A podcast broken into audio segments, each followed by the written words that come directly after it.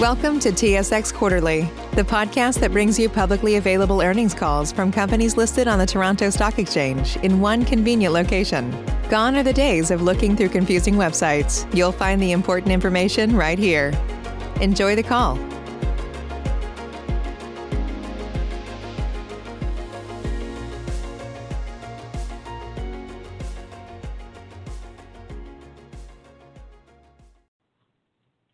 And gentlemen, thank you for standing by. Welcome to Intertape Polymer Group's Q4 2020 conference call. During the call, all participants will be in a listen-only mode. Afterwards, we will conduct a question and answer session.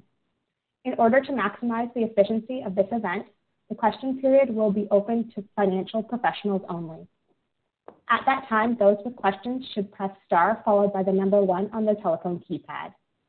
If at any time during the conference you need to reach an operator, please press star followed by zero. Joining me from the company, I have Intertape Polymer Group's Chief Executive Officer, Greg Yull, and Chief Financial Officer, Jeff Crystal. I would like to caution all participants that in response to your questions and in our prepared remarks today, we will be making forward-looking statements which will reflect management's beliefs and assumptions regarding future events based on information available today. You are cautioned not to place undue reliance on these forward-looking statements as they are not a guarantee of future performance and are subject to a number of risks and uncertainties that could cause actual results to differ materially from those expected. Please see slide two titled Safe Harbor Statement for a further discussion. During this call, we may also be referring to certain non-GAAP financial measures as defined under the SEC rules. A reconciliation of the non-GAAP financial measures to the most directly comparable GAAP measures is available at our website at www.itape.com, http colon forward slash forward slash www.itape.com. Please note that all dollar amounts are in US dollars unless otherwise noted. I would like to remind everyone that this conference is being recorded today, March 12th, 2021 at 10:00 A.M. Eastern Time. And we'll now turn the call over to Greg Yull. Mr. Yull, please go ahead. Thank you, and good morning, everyone. Welcome to IPG's 2020 fourth quarter and year-end conference call. Joining me is Jeff Crystal, our CFO. During the call, we will make reference to our earnings presentation that you can download from the investor relations section of our website. 2020 was quite a year across a number of fronts for our families, our communities, and our IPG business. It was an outstanding year from a business perspective. Revenue was up 5% to more than 1.2 billion despite the pandemic. Adjusted EBITDA was up 23% to 211 million. Adjusted EBITDA margin was up more than 250 basis points to 17.4%. And free cash flow was up 54% to $134 million. The business rebounded incredibly well from the temporary demand depths we experienced in late April and early May during the first wave of the pandemic. Our team members performed exceptionally well during this period of uncertainty. They demonstrated a professionalism to our customers, our suppliers, and to one another.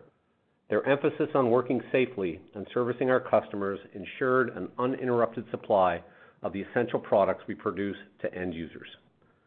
IPG is structurally different today than what we were in 2016. The end markets where we are experiencing our strongest demand are the same ones where we have made investments in the past five years in products like water-activated tape, protective packaging, wovens, and films. The growth in the e-commerce end market is a clear accelerant for the business that we believe will persist after the vaccines are successfully rolled out. E-commerce is now neck and neck with general manufacturing as the two largest end markets that we serve. In 2020, e-commerce represented 27% of our end market demand, and general manufacturing came in at 28%, followed by food and beverage, building construction, and retail in that order. Our e-commerce business grew by more than 40% in 2020, which is in line with the largest e-commerce retailer. Independent third-party reports estimate that sales through the e-commerce channel will continue to grow for many years to come at a macro level. The pandemic simply served to pull forward e-commerce adoption and establish a new base from which future growth is expected to continue. Our exposure to this outsized growth in the e-commerce channel is one of the most significant differences in our business today. This morning, we announced plans to install a new water-activated tape line to increase our production to keep pace with this demand growth. The new line will be installed within our existing plant footprint. We expect installation in late 2021 and commissioning in the first half of 2022. This investment demonstrates the confidence we have in our demand outlook. With the growth and free cash flow generation we delivered in 2020, we made significant progress on our debt repayment. Our total leverage is now 2.2x adjusted EBITDA, which is down 0.7 of a turn compared to the end of 2019. Our target is to operate within a range of 2x-2.5x.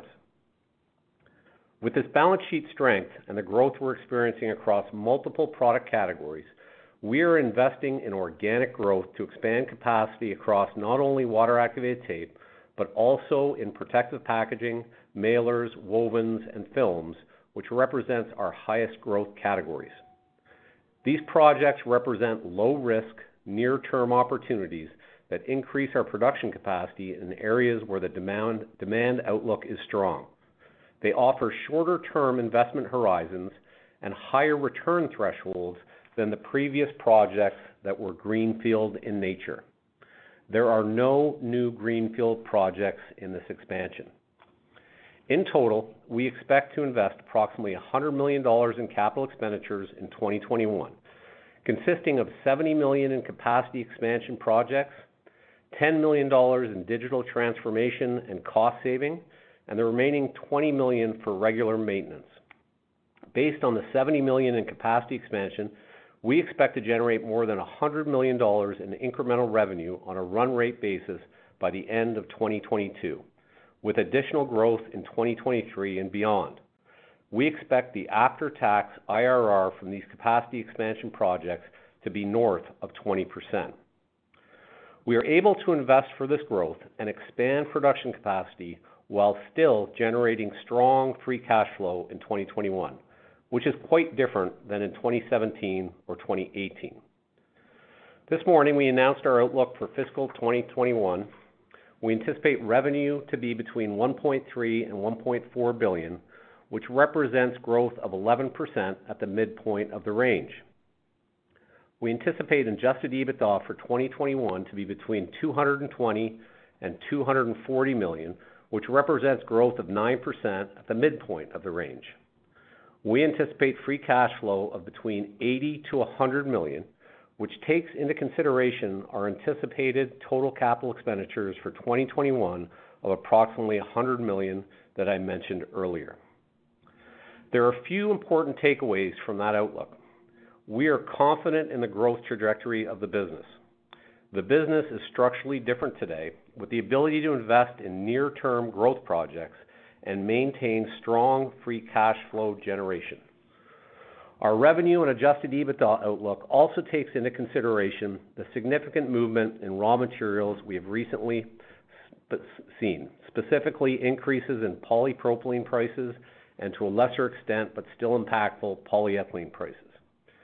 We have a track record of effectively managing the spread between raw materials, freight, and selling price across multiple cycles over the course of the last decade. We manage the spread to retain dollar contribution.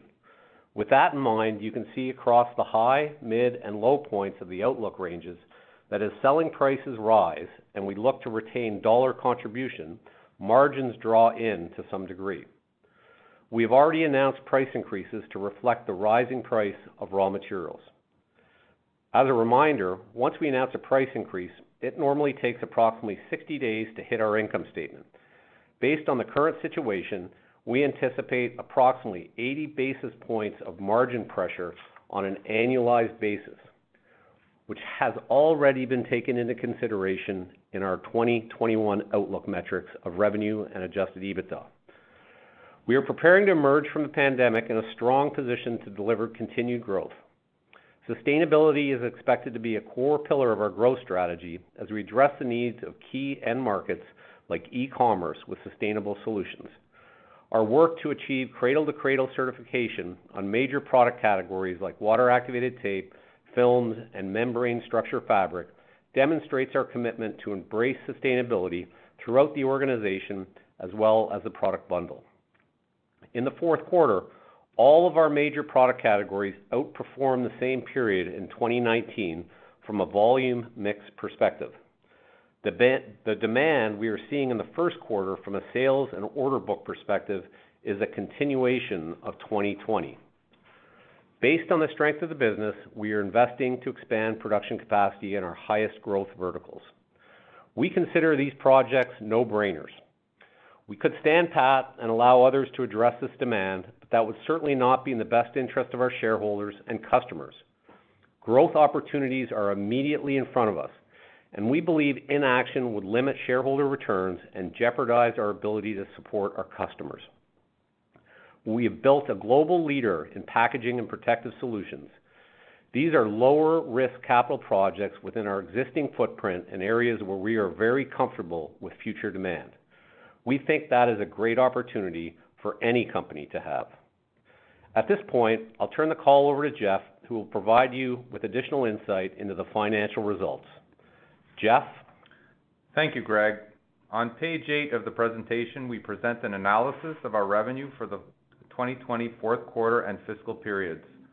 Revenue increased 18% to $344.1 million in the quarter, up $52.6 million compared to the same period in 2019. On an annual basis, revenue increased 5% to just over 1.2 billion, up 54.5 million compared to fiscal 2019. Volume mix was the primary driver of growth in both periods, up 16% and 5% in the quarter and fiscal year respectively.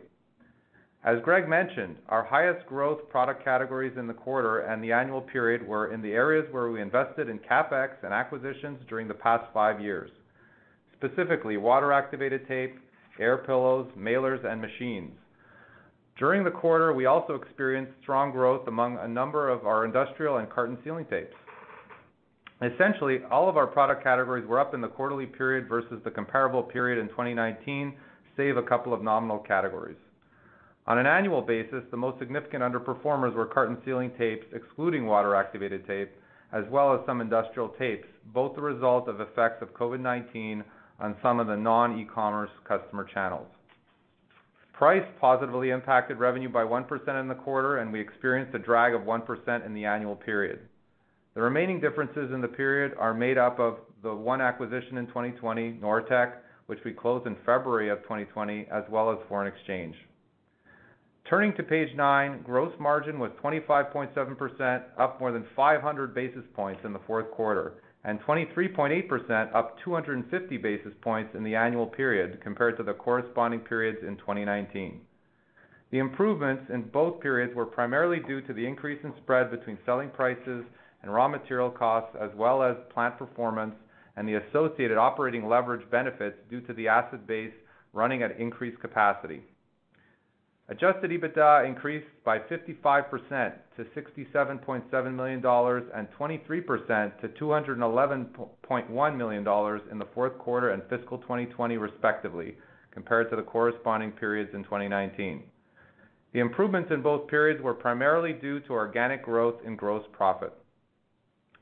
Adjusted EBITDA margin was 19.7%, up more than 460 basis points, and 17.4%, up more than 250 basis points in the quarterly and annual periods respectively, compared to 2019. These improvements reflect effective management of the spread between pricing and raw materials and freight, as well as plant performance and operating leverage that I mentioned earlier. We are monitoring the impact of the recent weather-related events in Texas on our supply chain. We carried sufficient inventory of our key resins from the fourth quarter into the first quarter. Production of key raw materials in Texas is already coming back online, and in some cases, and scheduled to be back up later this month in other cases, according to industry reports. We intend to manage the situation to protect our customers by keeping them in supply while managing our dollar spread to protect our contribution profit dollars. For 2021, we expect an effective tax rate in the range of 22%-27%, excluding the potential impact of changes in the mix of earnings between jurisdictions, as well as any changes resulting from potential U.S. tax legislation that increases rates for 2021. We expect cash taxes to be approximately 10% higher than income tax expense due to less availability of tax attributes and loss carryforwards, as well as the impacts of bonus depreciation previously taken. Cash flows from operating activities were 88.6 million, up 21% in the quarterly period, and 179.6 million, up 33% in the annual period compared to the corresponding periods in 2019. Free cash flows were 63.8 million in the fourth quarter, unchanged from the same period in 2019 due to the increased capacity-related CapEx in the fourth quarter of 2020 that we announced on the third quarter call. CapEx totaled $25 million and $46 million in the fourth quarter and annual periods, respectively. In the annual period, free cash flow increased 54% to 133.8 million dollars compared to fiscal 2019. The improvement in the annual period is primarily due to the increase in gross profit. Keep in mind that we typically experience business seasonality to show negative free cash flow in the first quarter, and the majority of cash flows from operating activities and free cash flows are generated in the second half of the year. Our secured net leverage ratio decreased to 1.1 times at the end of 2020, well below the covenant of 3.7 times. The secured net leverage ratio is the most important ratio that is relevant to our covenants. Therefore, we view it as the highest priority. Our total leverage ratio, including the unsecured debt, decreased to 2.2 times, down one-half turn from 2.7x in the sequential period. As Greg mentioned, with our strong balance sheet position and the demand we are experiencing, the business is in a great position to deliver organic growth. We remain open to potential acquisitions that strengthen our product bundle in our growth markets or provide consolidation opportunities where we can apply our buying power and our expertise in operational efficiency. However, our primary focus today is executing on the demand immediately in front of us to grow organically. I'll turn it back over to Greg for his closing thoughts. Greg? Thanks, Jeff. It was essentially one year ago today that the onset of the pandemic began to change the way we live and work. In many ways, it feels a lot longer than just one year. Our team and business has performed exceptionally well. As the vaccine rollout continues, we are excited about the position of the business and the growth opportunities in front of us. The growth in the e-commerce channel disproportionately benefits us, given our high market share in product categories we sell into, like water-activated tape. The demand resilience of our other end markets in the second half of 2020 and now into 2021 gives us confidence in our ability to grow our films and woven product categories. The business is structurally different today with the investments and acquisitions we've executed since 2016. We have a world-class, low-cost manufacturing asset base. Our margin profile is stronger and sustainable. Our free cash flow generation is stronger, and our balance sheet is in great shape. Our 2021 outlook demonstrates the confidence we have in the business to continue to perform. We are executing a strategy to deliver long-term value for our shareholders. I'd like to thank our employees. 2020 and even 2021 to date have certainly been a challenge. I believe better days are ahead. I'm proud of how our team has conducted themselves and the level of commitment to the organization they have demonstrated. It's truly tremendous. With that, I'll turn the call back to the operator to open up the question and answer period. Thank you. Save big on brunch for mom, all in the Kroger app. Get 16 ounce packs of flavorful Angus 90% lean ground sirloin for $4.99 each with a digital coupon. Then buy two get two free on 12 packs of delicious Coca Cola, Pepsi, or 7UP, all with your card. Shop these deals at your local Kroger, less than five miles away. Or tap the screen now to download the Kroger app to save big today. Kroger, fresh for everyone. Prices and product availability subject to change. Restrictions apply. See site for details. Thank you. As a reminder to ask a question, please press star followed by the number one on your telephone keypad. To withdraw your question, please press the pound key. Your first question will come from Michael Doumet from Scotiabank. Please go ahead. Your line is open. Hey, good morning, guys. Morning, Michael. Um, great quarter again. Um, so, Just the first question on guidance. Um, you know, if I look at your Q3 and your Q4, you generated an average adjusted EBITDA of about 65 million per quarter. On the other hand, at the upper end of your 2021 EBITDA guide, you expect to generate an average quarterly EBITDA of 60 million. So just trying to reconcile the two. I mean, obviously appreciating uh, the seasonality. I want to maybe just get your take on how much of this has to do with, you know, either higher resins, uh, you know, potentially tough second half comps or just a healthy amount of conservatism.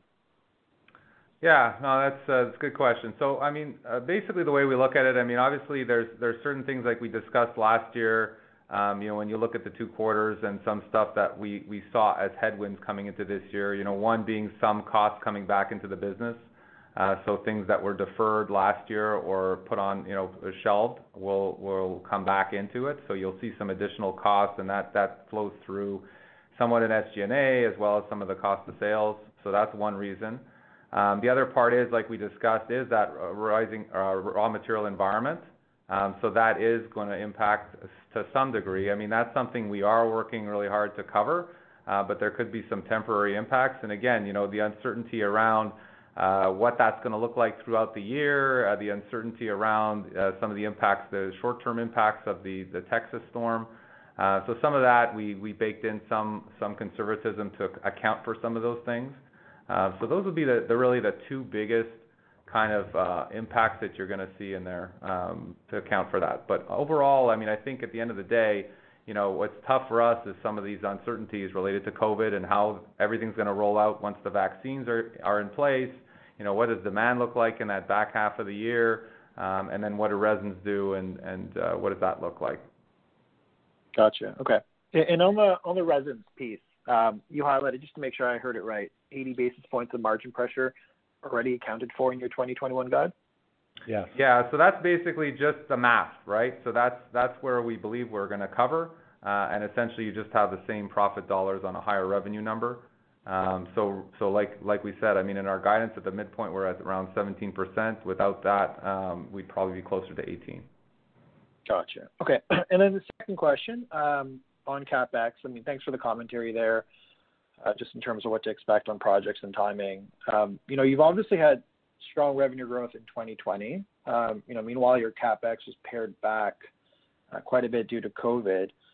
Should we view 2021 CapEx as sort of a catch-up year here? I guess the bigger picture question here is, you know, should investors view Intertape as um, essentially a growth company or will the company eventually look to step back and maybe go into harvest mode post uh, 2021? I think with the visibility we see right now, certainly, um, you know, growth is a key component of a go-forward strategy here. And and you know, as we commented, you know, on the e-commerce growth that we experienced in in 2020, um, you know, we just don't have the capacity installed to handle that kind of volume, um, and even growing off of that base. So, you know, we feel really confident about our growth prospects, certainly into uh, the next couple years tied to that capital. Um, and as we move further through this year on a go-forward basis, you know, the hope is is that we continue to see that kind of growth and continue to have the ability to deploy capital into those markets that are growing uh, at that rate. And you know, the other comment I would make as well on those projects is, you know, we commented on the fact that the IRR is above uh, 20% and those projects are all in-house in our in our current facilities. Gotcha. Those are good paybacks. Thank you. Thank you. Your next question comes from Daryl Young from TD Securities. Please go ahead. Your line is open. Morning, guys. Congrats on a good result. Thank you. Thank you. Um, just with regards to the 100 million of incremental revenue from the growth projects, would that be um, effectively uh, already pre-sold type of uh, demand, or is that what you're just expecting based on the number of units you'll be able to produce uh, post-investment? So, you know, some of it is pent-up demand that we currently have. I mean, some of the products um, that were or some of the capacity that we're putting in, we're currently outsourcing. So there's a small piece of of that. Um, the balance would go into our expected growth rates into that business. Um, so certainly not pre-sold per se. Um, but we have good line of sight in those areas. Most of that capital certainly is going into e-commerce, and uh and we believe we've got good line of sight on uh, forecasting out in that area. Okay, great. And then, um, when we look at the 40% growth in e-commerce, um, is it fairly consistent across all the protective packaging as well as water-activated tapes, or is there one product that's significantly outsized? Well, I think from a dollar perspective, just leaving aside percentages for a sec, from a dollar perspective, you know, our biggest exposure there is on the tape category. Um, on a percentage basis, though, you know, we saw uh, higher growth percentages in other product categories into e-commerce, Uh, namely in our films area uh, and our protective packaging area. So the percentages in those areas um, were certainly much higher than the tape category. Gotcha. And then one last one. Um, some of the more traditional industrial manufacturing, aerospace type uh, end markets, um, eh, how much upside remains from a reopening trade there, would you say? Or have you kind of normalized uh, in your order book already? Yeah, I mean, I'd say in some of the industries that are more under pressure, certainly there could be some more upside there. You know, as things start to recover, you know, we could see some favorability once, you know, people are able to travel again and uh, things can pick back up. Uh, you know, we would expect to see something there. I don't know how much of a needle mover that's gonna be at this point, 'cause certainly we've seen some recovery in a lot of our end markets. I'd say probably transportation has been the laggard. Um but again, it's not a huge percentage of our revenue. Gotcha. All right. Thanks very much, guys. Thank you. Your next question comes from Stephen MacLeod from BMO Capital Markets. Please go ahead. Your line is open. Thank you. Good morning, guys. Morning. Morning. Uh, I just wanted to focus in a little bit on the gross margin. Um, you know, you gave some good color and definitely uh, the full year um, expectation that it's down 80 basis points is helpful. Um, is it safe to assume that that pressure would be like the pressure would be felt more acutely in Q1 just because of the extreme raw material inflation that we've seen with the inflation uh, with the gross margin headwinds sort of beginning to dissipate as the year progresses? I would put it more on the first half, um, probably more impactful in the second quarter. Um, you know, we do from an expectation on raw materials, just as we progress through the year, certainly we're at peak now. Um, you know, specifically around the resin front, we expect to see some tempering on that price front, uh, cost front, uh, sometime in May, June time-wise. So we'll see that on our P&L within 60 days after that. So, so I think it's a first half right now with the way we look at it. Okay. That's helpful. Um, and have you seen any specific supply disruptions, or is it more just the inflation that you're dealing with? Like, do you have any inputs that have completely come offline and you've actually had disruptions in accessing that supply? Well, certainly it's been a very busy time the last six weeks, um, you know, dealing with supply chain and uh, people offline. You know, we've had uh, most chemical companies or plastics companies declare force majeure. Um, most are back up operational as we sit here today. There's still some offline. Um, certainly we've seen tightness uh, in supply. You know, from an inventory perspective, we really started building inventory from a raw material perspective in Q4, namely in the resin side, polypropylene, polyethylene, and carried that through to the beginning of this year prior to um, the storms in Houston. Um, I would still say that supply disruption is a possibility. It has been minimized, I believe, dramatically over the last week, from our perspective, and we believe that we're gonna be able to carry through, but things are gonna get tight for sure. Okay. Thanks for that color. Uh and then maybe just finally, you know, you mentioned the leverage has come down nicely and you're talking. You mentioned a little bit about acquisitions. Can you give a little bit of color around what kind of targets you'd potentially be looking at with respect to end markets? Is it safe to assume that it would largely be e-commerce focused, or is there more opportunity beyond that? Yeah. So our focus really hasn't changed much uh, as it relates to M&A. I mean, we're certainly still looking at product lines that can differentiate ourselves um, both from a technology perspective and a margin perspective. Um, you know, in areas that you know primarily are bolt-on acquisitions at this point, where where we believe we can take someone's product and put it into our platform and supercharge the growth of that product into that vertical. Um, not to say that there's not further opportunity to do consolidation within the industry, 'cause I believe there are. Uh, but certainly our primary focus is to look at companies that have technology or differentiated products, um, and in some cases, disruptive products that we believe we can put into our platform and uh, really supercharge the top line growth. Okay. Um, that's great. Thank you so much, guys. Thank you.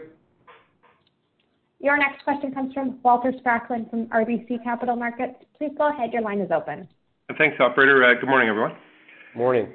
So, so um, my question is about uh, your capacity now and and how much capacity you're bringing on in the e-commerce side. Uh, your guidance is suggesting you can approach double-digit here uh, growth in revenue in 2021. Would you would you consider yourself then to be kind of at a capacity level uh that growth from that point on will really come from the expansion and that we might see a you know a slowdown in that growth rate? Or do you have plenty of capacity to grow again in 2022 if the demand would warrant such that when your capacity comes online, call it later in 2022 Uh, um, or into 2023, that you wouldn't have to kinda turn away business uh, um, in the interim? Yeah. We think that, I mean, the projects that we're investing in now, uh, you know, will, I mean, a lot of that will come online sort of midway or into 2022, with really the benefits starting to hit that back half or back end of 2022. Certainly we see a runway to grow with that capacity, you know, well into 2023 and even into 2024. I think, you know, those investments will certainly propel us uh, to a level where we're not turning away business uh, per se. But of course, you know, if we continue to see double-digit expansions in e-commerce, I mean, there's gonna be a point where there's gonna be a point where you wanna invest again, right? And where you're gonna have to expand again. But certainly these these are certainly gonna de-block or unblock a lot of a lot of constraints we have now and really help us grow through the next couple of years. And my second question is, how much do you have runway to grow with your existing customer in terms of market share of their tape demand? If I were to ask it, you know, differently, Amazon, what percentage of their total tape is water-activated tape with your product, and therefore, could you grow share with that company? And then how much more opportunity would you have to develop new customers that are uh, on the e-commerce side that would also uh, look to your water-activated tape product in a much larger way? So good question. Um, so not to be customer specific, but when we look at e-commerce, um, and individual customers within e-commerce, you know, we are definitely selling a bundle of products and services into those accounts. And and when you think of market share, um, as it relates to the specific tape products, you know, a lot of that share gain will be outside of North America. Um, so around the world, whether that's Europe, Asia, uh, South America. So there's still opportunity there. But there's a lot of opportunity within that segment to broaden the product offering, um, and we've done so this year. You know, I made reference to, you know, on the percentage growth areas of other product lines, much higher than our tape product lines. So that would be within stretch protective packaging. And then when you start looking at, you know, um, potential for um, things such as Curby Mailer, which is a curbside recyclable mailer, um, certainly opportunities within that perspective as well. And then I'd also remind everyone that within that segment, we also provide uh, a pretty extensive service program where we have service techs within the facilities servicing equipment, not just our equipment, but but equipment within those facilities. and and that just puts us closer to the customer and much more in tune to the customer. So so the product offering within that segment is pretty broad. Um and I think there are still opportunities to take share in the tape category specifically. In North America, I think that's gonna be more of a growth strategy as e-commerce takes share of the retail spend.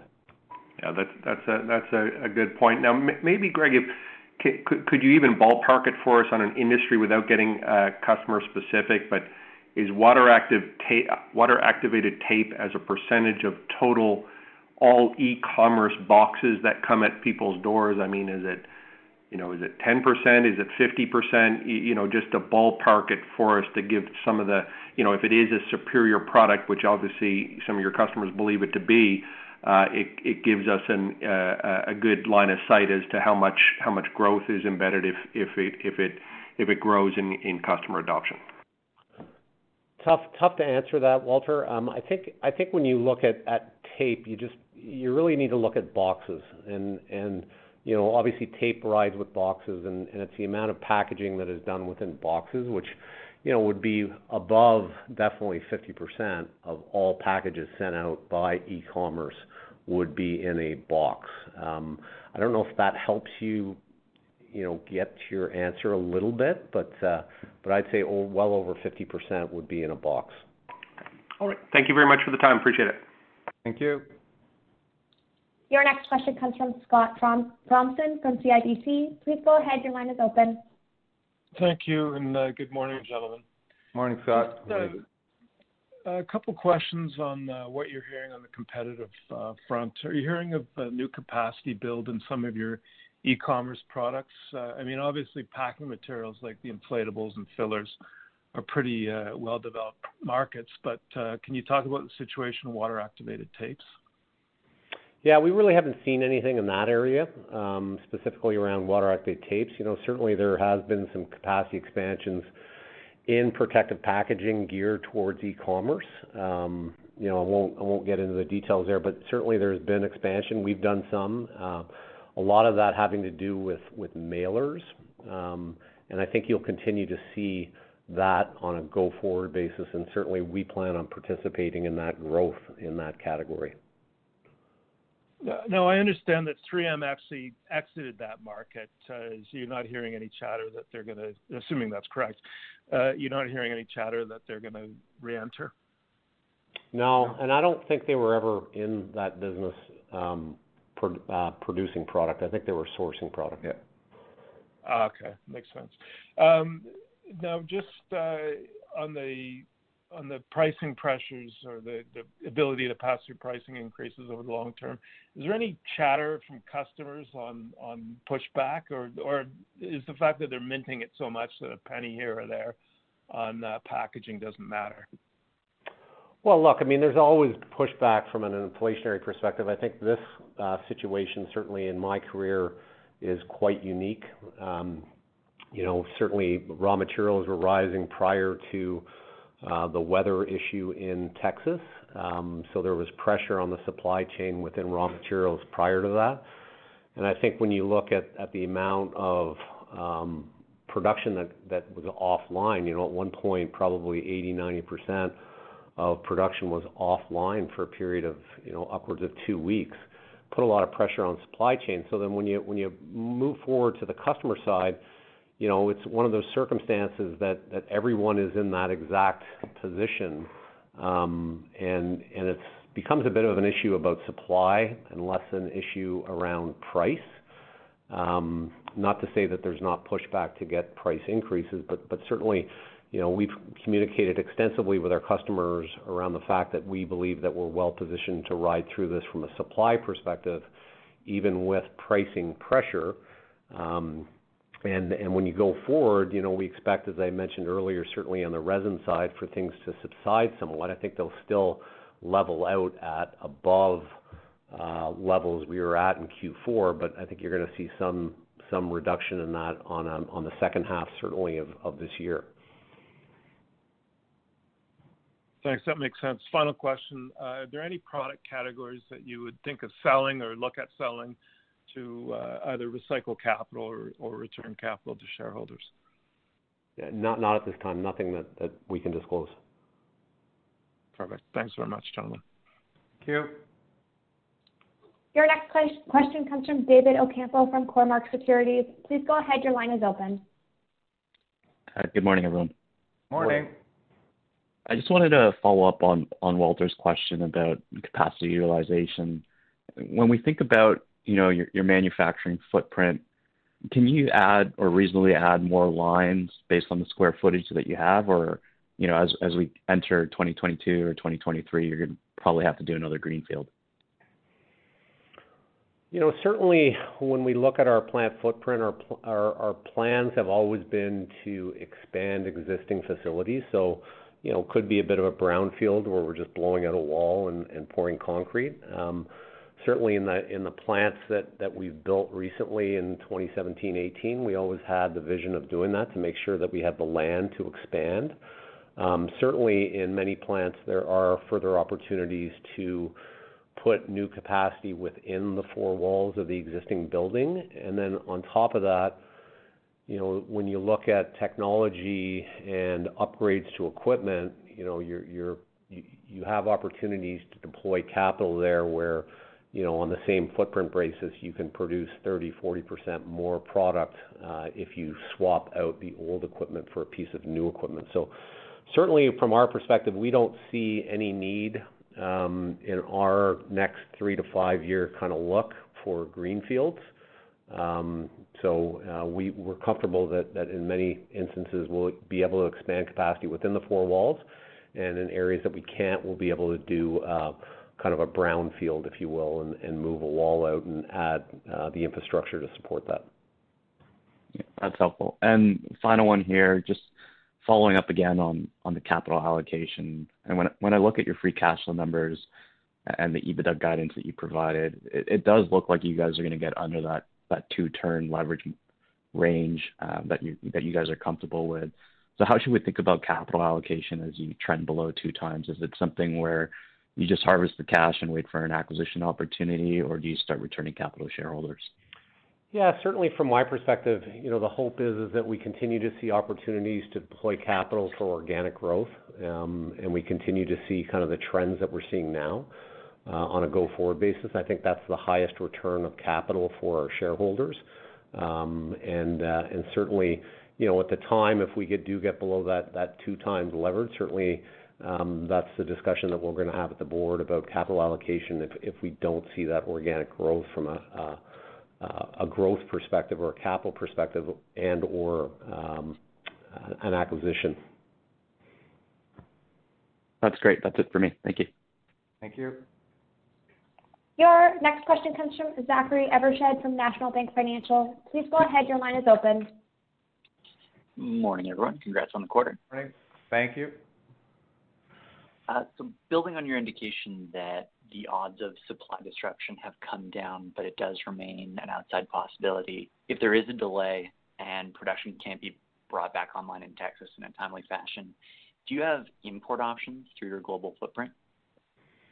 Yeah, we do. You know, but but we have to remember that the supply chain disruption is global right now, right? From a from a shipping ocean freight perspective as well. And certainly on the raw material front, things are really tight. You know, if there is a disruption, I don't see it as being a long period of time or material as we sit here today. You know, we certainly in certain adhesives have been tight. Um but you know, as we sit here this morning, you know, those production facilities are getting back up and running. They might not be running at 100%, but they're back up and running. And we've seen over the last, in that specific area around adhesives, we've seen Um, uh, supply be freed up somewhat over the past kind of five days. Um, so um, I think there is. I mean, listen, I think your point around opportunities from Asia and North America is relevant, though, because, you know, when we look at the assets that we do have in Asia, we do have the ability to produce products here uh, or there. Not the full capacity that we would need, but certainly for any temporary disruptions, there could be some support there from a North American facility or an Asian facility. That's really helpful color. Thanks. And then can you tell us more about the digital transformation piece of the CapEx budget? Yeah, sure. So, uh, so what we're doing is, um, we've, and then this has been going on to a small extent the last, I'd say, year, year and a half, is looking at, uh, you know, digital transformation within our plant operations. Um, so we've been investing in uh, technology with regards to artificial intelligence, uh, some robotics as well, and really just modernizing the way we manage our business. We ran actually a really good pilot of certain artificial intelligence technology in our Utah plant, and, it's been just a massive success and solving problems that were just not able to be solved with with traditional methods, you know, with disparate systems and, big data, right? So you can imagine you're looking at a lot of things, and people were just managing this the way they always have. And now with new technology, it's possible to to identify trends and, issues that were previously just hidden. Um, so uh, we've already seen some nice cost savings from that that pilot, and so we're moving forward with a more mass scale deployment of some of these technologies throughout our plants and uh, expect to see cost savings coming through over the next uh, few years. So that's uh, that's the crux of it. That's interesting. Thanks. And then on the topic of e-commerce penetration, um, I think we're on the same page in terms of the pull forward and the long-term growth. But do you foresee any directional weakness in e-commerce orders as brick and, or, brick and mortar reopens? Well, I think when you go forward, certainly the growth rates will slow down on a percentage basis. Um, and we, factored that into our forecast. But I think you're still going to see growth, but it won't be, it will not be at the same level as we've experienced certainly this year. Um, so there, there will be some um, movement there from a retail spend perspective. Uh, but again, when you think of the adoption rate, I mean, you see that the information as well. You know, I think those consumers um, are gonna continue to use that platform, and I think that platform is gonna continue to see growth, and I expect us to participate in that growth on a go-forward basis. Absolutely. Then just one more for me. Um, are your M&A opportunities abundant, but they just don't make sense on the valuation front? And if that's the case, what's the size of the gap between what you're willing to pay and what transactions are occurring at? Yeah, I think I think that's uh, hard to answer because it's very uh, transaction specific. Um, you know, but there is there, are, there has been and, and there continues to be challenges around valuation for sure. Uh, with cheap money out there, competition from private equity, and now you've got these SPACs out there as well looking to deploy capital on pretty much anything. So um, no, there's no question that, that valuation is is an issue, and I think that plays out more when we look at the larger deals. You know, something medium to large um, is where you'll see you know typically a competitive process, and people have those kinds of expectations. Uh, you know, like we've said, we still believe that we can uh, identify bolt-on acquisitions on the on the smaller side, like you've seen us doing um, at reasonable multiples. You know, call it in the you know, mid to high, uh, call it, single digits, um, you know, would be probably the sweet spot. And then, you know, like Greg uh, touched on a couple times, you know, there's also when we look at disruptive technologies, disruptive products, things of that nature, companies that might be in a bit of an earlier stage of their growth, and we wanna take their products and supercharge that growth. In those cases, obviously, the multiple is less relevant, because you're talking about, you know, a company that probably isn't generating a ton of EBITDA, but has a ton of uh, room for growth. So in those cases, again, you know, we have to evaluate uh, case by case, but that gives you kind of the landscape of what we're looking at. Appreciate the answers. Thanks. I'll turn it over. All right. Thank you. We have no further questions. I would like to turn the call back over to Greg Yull for closing remarks. Thank you for participating in today's call. We look forward to speaking with you again following the release of our first quarter 2021 results in May. Thank you. Ladies and gentlemen, this concludes today's conference call. Thank you for your participation. You may now disconnect. Save big on brunch for mom, all in the Kroger app. Get 16 ounce packs of flavorful Angus 90% lean ground sirloin for $4.99 each with a digital coupon. Then buy two get two free on 12 packs of delicious Coca Cola, Pepsi, or 7UP, all with your card. Shop these deals at your local Kroger, less than five miles away. Or tap the screen now to download the Kroger app to save big today. Kroger, fresh for everyone. Prices and product availability subject to change. Restrictions apply. See site for details.